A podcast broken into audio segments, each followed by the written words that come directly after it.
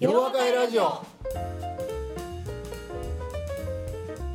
皆さんこんにちは。そしてこんばんは。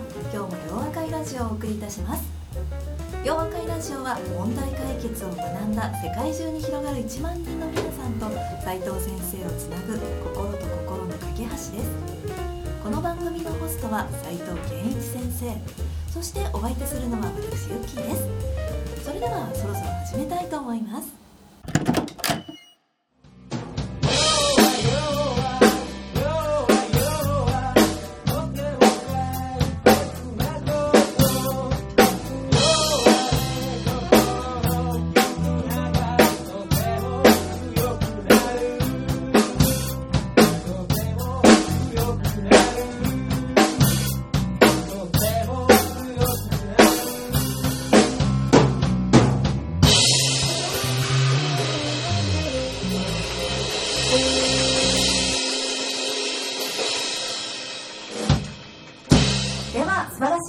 とともに本日洋和会ラジオの公開収録が始まりました。会場に皆さんお集まりの皆さんこんばんは。そしてラジオをお聞きの皆さんこんにちは。そしてこんばんは。斉藤先生今日もよろしくお願いいたします。よろしくお願いしますね。はい。先生今回の洋和会ラジオはいつもの東麻布スタジオを飛び出しまして赤坂エルカミーノさんにおこあののライブハウスで公開収録をさせていただいております素晴らしいとこやねここね。ですね、土曜日はライブハウスで問題解決ということでなんと土曜日の夜にもかかわらず30人以上の方々にお集まりいただきましてすごいですね、うん。はい。大したもんやね。はい、公開収録ももう何回目ですかね？3回目4回目ぐらいですけれども。あそんなもんはい。ライブハウスは初ということで。これは初よ。はい、初ですやっぱりこういつもと違ってですねなんか新鮮ですね、いや新鮮やねんけど誰もこっち見てへんで。みんな見る。あなんかあ何してんねやろここでみたいな。はい、はい、そして今日はですねパネルディスカッションを行う予定としております。こちら先生の。これも新しい取り組みだはい、もんね。こちらも実は初なんですね。うん初だよね。はい、初めてですね。うん。はい。BBT の優秀な女子学生の皆さんにバネラーに お越しいただきました。はい。女子学生ね女子学生ですよはいはいはいはいあそうですねはいはい女子学生女子学生ですよね。はい。はい。はい、では早速ですがゲストのあの今日はお三方の女子学生の方にお越しいただいておりますけれども、えー簡単にですが、えー自己紹介をお願いしたいと思います。あ、私の方からさらっとそうやな紹介してしまいましょう。うんはいはいはい、では早速ですけれども、斉藤先生のお隣にいらっしゃる小笛さんですね。小笛さんラジオにも出ていただいたことがありますけれども、小笛さんは BBT 大学を卒業後、温度の MBA でも学ばれているそうですね。はい、アパレル会社でサプライチェーンのご担当をされているということです。すごいねはい、すごいですね。で、続きまして、お隣の宮下さんですが、えー BBT 大学グローバル経営学科に在籍され、小売チェーンの方で海外調達を担当されているということです。すごいですね。はい。はい。そして、森田さんですが、BBT 大学グローバル経営学科に在籍をされているということで、商社でまたグローバル人材の育成をご担当されているということですね。みんなグローバルやなはいグローバルなうんお話を今日聞いていきたいなと思っております。はい。はい。では早速、えーとお願いします。はい、じゃあ私、はい宮下の宮下さんからねの方からですね。はいはい。えっ、と、私は、あの、BBT 大学に入ってから問題解決の授業を取らせていただいてるんですけれども、はいやはりあの、入った、入学した当初というのはすごく苦しみまして、ええあの、その理由というのが、やはりその、えー問題解決の技術を学んだんですけれども、それを活かせる環境になかったはい。というのが、えーとすごく苦しんだところでありまして、うん。えー実を言うとこの3年半で私あの転職を3回しまして今はやっとですね、はい。あの本当に楽しく仕事ができるような企業に、えー、とご縁があって働くことができたので、はい。えーそこの場で問題解決能力を生かしながら、えー仕なるほど事をさせていただいております。はい転職3回ですか。それはなそか？なかれはすごいねそれも3年でやではい。はい私も実は3回会社が変わったことはありますけど、それは自分で変わったわけじゃなく、買収され、ああそういうやつ買い出されみたいなことああなるほどなるほどとは違いますもんね。でも、やっとでは、あの、自分の、あの、せっかく生かした、はい。習得したスキルを活かせる場所にたどり着いてるあのさすがにあの転職を繰り返すというのも、はい。なかなか勇気がいるものなんですけれども、うんねまあ、そこはあの BBT の仲間たちがあの背中を押してくれるというか蹴っ飛ばしてくださって、まあ、その勇気を出はい。すことができたっていうのもいい仲間に恵まれた仲間みんなが応援してくれて、はい励ましてくれたということですね。はい。あれが3年で3回変わるっていうのは別にかめへんと思ってんねん。ところがあなたが言うたことでねちょっとこうあれなんでやろうと思うのは問題解決の考え方を使う環境にいなかったんですってこういう言い方してたんだよね、はい。それで3年で3回変わりましたんやって。別に3年で3回変わろうが3年30回変わろうが問題解決のものの考え方っていうのはどんな場面でも使えるはずなのねはい。そやからなんでそう言うたんやろ？っていうのはちょっと気になっててんや。うん。あの非常にまず一番最初にいた会社あのユニークなあ会社にいまして、うん。まあ、あのオーナー社長さんがいらっしゃって、うんうんあのそこもまああの穀物とかを輸入している、まあ、うん。会社ではあったんですけれども、あの女性にはお茶組当番とかお掃除当番が今でもあるような会社で、あの要は女性は偉くはなれない女性はある一定の場所でおしまいあというあなるほど。本当にあのトラディショナルな古めかしい会社におりましたので、やはりその自分に自分が会社に対して何かをしようという意見が全く通らなかったあれな今のやつも実は僕的に言うとね例えば意見をが通らないとするじゃん。はい。そうすると言葉による意見というものはそれはなかなか通らないんですよ。で僕はあのどんなに保守的であろうが女性に対してどういうふうに考えていようがその中で提案することって大事だと思ってるわけ、はい。で提案を受け入れられへんかったらまたねそこでやめんじゃなくて、はい。よしそんな今度もうちょっとレベル上げてね提案してみよう。でそれもあの慣れていない人たちにあんまりロジック中心にやるとねそれを煙たがったりするから、ね。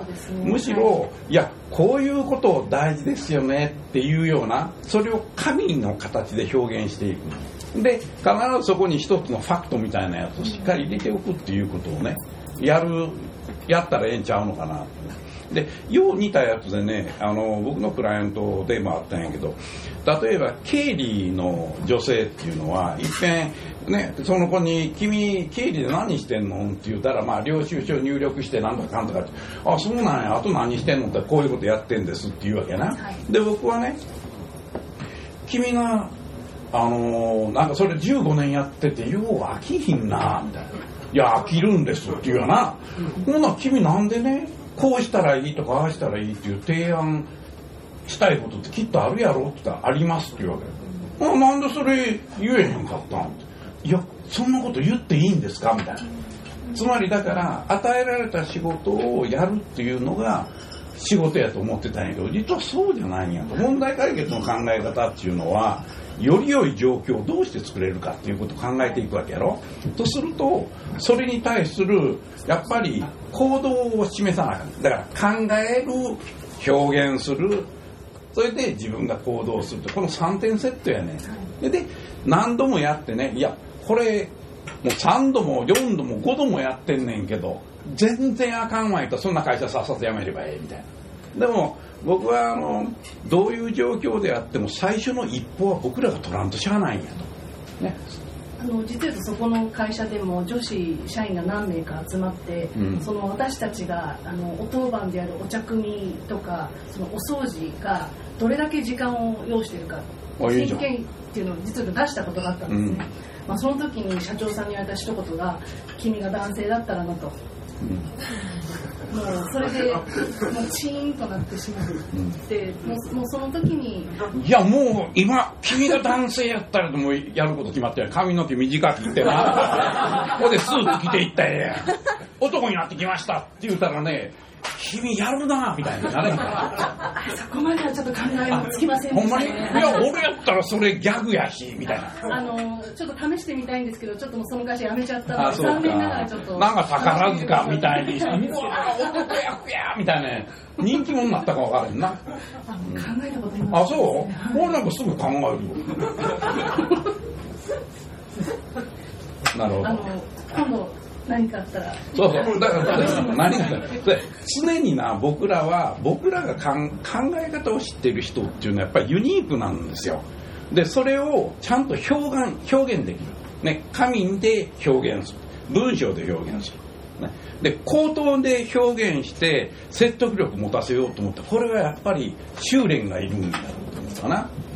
あの多分そこの会社にそこまでいたいという愛情があれば、わかるわかる。せやからせやからそれでいいわけ。ただ僕が今言ってるのは、あの、どんな会社であれ、どんな、あの、組織であってもね、その時に、あの、やれないことっていうのはないと。むしろ、やるっていうことはもう僕らが問題解決を学んでる人にとってみたら、それが僕らが普段やる行動やからさ。で、それを示して、それであかんかったら、ね、いっぺん自分のやったやつ、これひょっとしたら説得力弱かったのは、文章構成に問題あるのかみたいな、数回反省を繰り返してね、はい。で、よりレベルの高いものを作っていって、それであかんのやったらもうそんなところを後ろ足で砂かけていったらええわけや。そんな感じ。先生もそういう問題解決の取り組みをされてて、うん。諦めた時はあるんですか実際に、いや、俺もともとね、超楽観的やねん。はい、それで、あの、そこで拒否されてるっていうふうに思ってないんだよね。だから諦めるっていうことはもちろんあったと思うねん。それはおもろないから、なんかあんまり努力してる割に報われんかともやめとこうみたいなとかあったかもわからんかな。でも基本的にはどんな場面でもこここうした方がええやんということは提案するわけ。こうしようって。それで、やれへんのやったら俺が自分で率先してやると。って言ってやっていくもんやからおもろなってくるわけやな。そうするとね、存在感認めてもらえるようになるそやからこれね、昔の例で、あのーちょうど僕が前のコンサルティング会社入って、2、3ヶ月目の例、よう出すね。これ何かっていうとな、やっぱりコンサルティング会社っていうのは、割とこの階層意識っていうのは強いんですよ、当時は。そうんはいだから、いわゆる、あのー役員クラスの人、普通のコンサルタントの人、それからコンサルタントをサポートするアナリストとか、で、その下ってこういう位置づけしてたわけやけど、セクレタリーの人とはか、プロダクションの人とか、こういうふうにね、ものすごく雰囲気悪かったね。で、僕、学生で卒業してから言ったら、ここ何？みたいな。変じゃんみたいな。楽しくないねって思って、あの、総務部長のとこ行って、すいません、お金1万円くださいって。え、君な、な、え、何使うんだ？いや、これでね、1万円で僕はあの、百貨店に、はい。あの、6時過ぎに行くと食べ物安くなるから、それを買って、ビールとか買って、これから月に1回、金曜日の夜に、みんなで集まる会やりましょうと。会社のうん。はい。それやりましょうってお君はなかなかおもろいこと考えてるなそんなことやったことないけどほんじゃあ君やってみって言って始まったわけな、はい。でこれが何年続いたんやろ？おそらくその後30何年続いたんですよ。今は人数が大きくなりすぎて、とてもみんな集まれなくなったんやけどね。それずっと続いたわけですよ。あれ無邪気にねいやお金ちょうだいみたいなこと言われたらこいつおかしいやつじゃなみたいな、うん、そういうことをね平気でやっちゃうんですよで割とみんななんか知らんけどあおもろそうやんみたいな。ほんならやってみたらどうやみたいすごいですね。な いや怖いもん知らずっていうかねなんかやっぱりちょっと変やったのかもね。うん。そうそうそうみんななんかうなずいてるんですけど、はい。だからいろんな提案してねそれが自分のためじゃないじゃん。はい。ね、みんなそないなったらあ楽しいかもって思うわけやんかだ自分のクライアントでもあどうしたらもっとみんな気持ちよく仕事できるようになるんやろうとかな。はい。どうやったら例えばすごい業績を上げた人を褒めるときにはどういう褒め方をしてあげればその人はね大満足するんやろう。で考えるとまあこうしようって提案できるみたいな。そういうこと。だから絶えずもっと良くするもっと良くするどういうふうなことができるかっていうことをこう考えて提案するほな割とねみんな「おおそれ面白そうですねやってみますか」っていうふうになるんだよ、これからはそれで。機会があったら。うん頼んで。ちょっと断層は考えるんですけどね。いやいけるって。まず最初にハロウィーンから始めたらどうや。うん。うん。うん。わかりました、はい。ありがとうございます。いえいえ。次回の洋和会ラジオで続きをお届けいたします洋和会ラジオ。それでは皆さんまた次回お耳にかかりましょう。お相手は斉藤圭一先生と私ユッキーでした。